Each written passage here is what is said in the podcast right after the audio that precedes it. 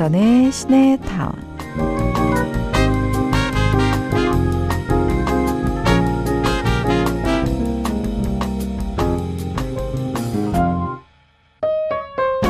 영화 미트 페어런츠에서 중년의 남자가 아들뻘 되는 청년에게 다이아 반지를 내밀며 말하죠. 내 사위가 되어주겠나? 예비 사위에게 프로포즈를 한 이유 바로 자신 때문에 이별하게 된 딸이 울고 불고 난리가 났기 때문입니다. 3218님이 남편이 미트 페어런츠 보고 로버트 드니로에게 100배 공감한다면서 3살 우리 딸은 결혼 안 했으면 좋겠대요. 나중에 딸이 사춘기가 돼서 대차게 당해봐야 정신 차리겠죠? 이렇게 보내주셨어요. 뭐 나중까지 볼 거 있나요?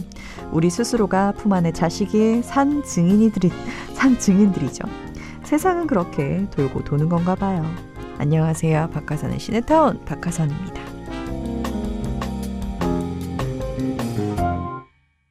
2월 20일 일요일입니다. 박하선의 시네타운 영화 미트 페어런츠에서 피터 폴 앤 메리의 Puff the Magic Dragon 들려드렸어요.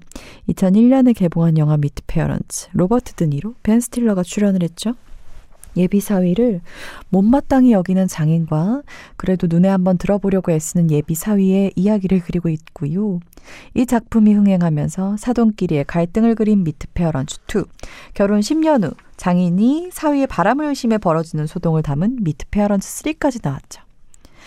테오리우스들은 오늘 뭐 하고 있는지 한번 볼까요? 남편이 어제부터 열흘간 인도로 출장을 갔는데 아이고 이래저래 걱정이 많습니다. 건강하게 다녀왔으면 좋겠다고. 아이 그러게요. 걱정이 많으시겠어요. 3703님이 캔디 저 둘째 임신했다고. 40대 중반이라 조금 걱정이 되지만 와 너무 축하드려요. 잘 먹고 몸조리 잘해서 이쁘고 건강한 아이 출산할 겁니다. 캔디 축하해 주세요 보내주셨어요. 요즘에 많이들 음, 나이 있게 낳으시니까 괜찮아요. 순산하실 겁니다. 우리 두 분께 선물 드리면서 오늘은 한드의 품격이 또 준비되어 있습니다. 드라마 겨울 연가의 OST와 퀴즈로 꾸며드려요. 기대 많이 해주시고요. 그럼 광고 듣고 다시 만나요. 박하선의 시네타운과 함께하고 있고요. 테리우스들의 주말 이야기 살펴볼게요. 혜영님이 유치원 졸업 앞둔 막내딸을 위해서 사탕 꽃다발 만들고 있다고. 올해는 제가 직접 만들어주고 싶은데 맘처럼 잘 안 되네요. 오, 그러게요. 이거 좀 어려울 것 같긴 해요. 아유, 너무 멋진 엄마다.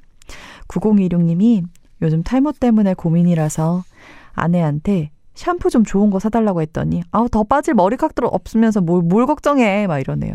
10살 더 나이 들어 보이는 것도 서러운데 아내마저도 내 편이 아니었어요. 흥. 아 남편은 아, 남편뿐만이 아니군요.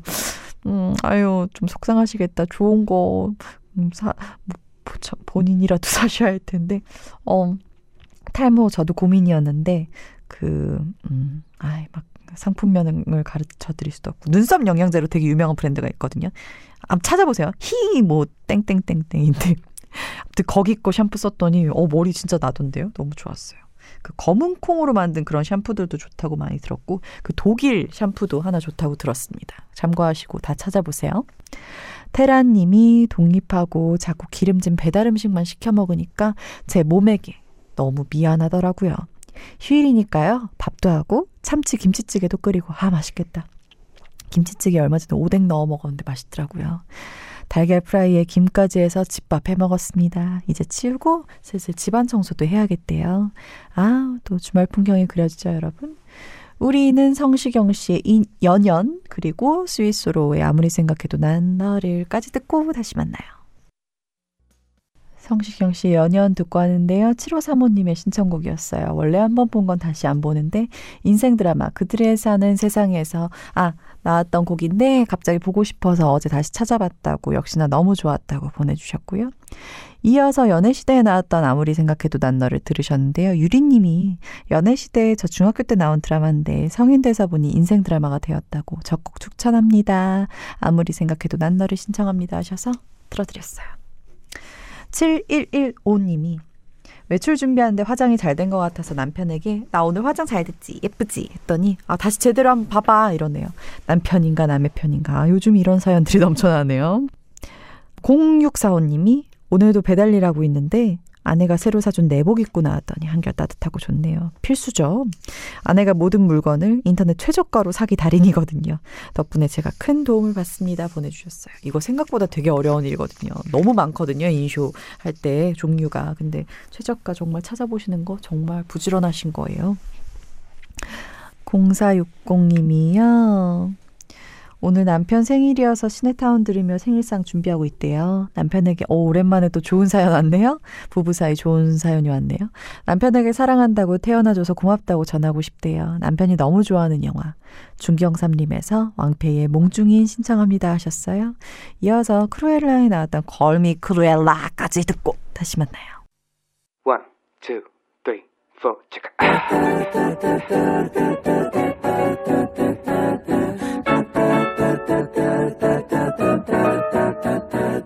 한드의 품격.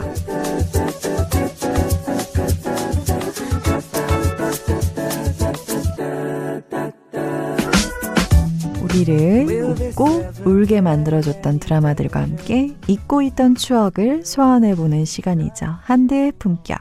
오늘 소개해드릴 작품은 겨울 드라마의 클래식, 역사, 원조, 겨울 드라마의 마봉님 할머니, 뭐, 그 정도라고 할까요? 바로 드라마 겨울 연가입니다. 배용준 씨, 최지우 씨를 한류 스타로 만들어준 작품이죠. 지금으로부터 20년 전, 와, 벌써 20년이 됐습니다, 여러분. 와, 애가 있을 시간이네요. 네. 2002년에 나온 드라마입니다.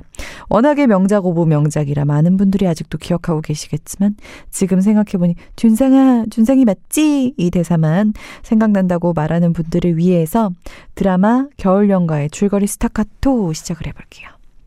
학창 시절 준상이 유진의 학교로 전학을 오게 되고 두 사람은 사랑에 빠지게 되죠.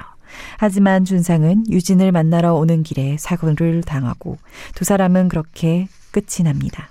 그로부터 10년 후 상혁과의 결혼을 앞둔 유진 앞에 준상과 똑같이 생긴 남자 민형이 나타나죠. 유진은 준상과 똑같이 닮은 민영이 내내 신경이 쓰입니다. 결국 약혼자 상혁과 이별을 선택하고 민영과 사랑에 빠지죠. 그리고 민영은 자신이 준상이라는 사실을 알게 됩니다. 유진과 준상은 그렇게 재회를 하지만 두 사람을 둘러싼 출생의 비밀이 숨겨져 있었습니다. 자, 여기까지 드라마 겨울 연가의 줄거리 스타카토였어요. 첫사랑을 잊지 못하는 두 남녀의 가슴 아픈 러브 스토리.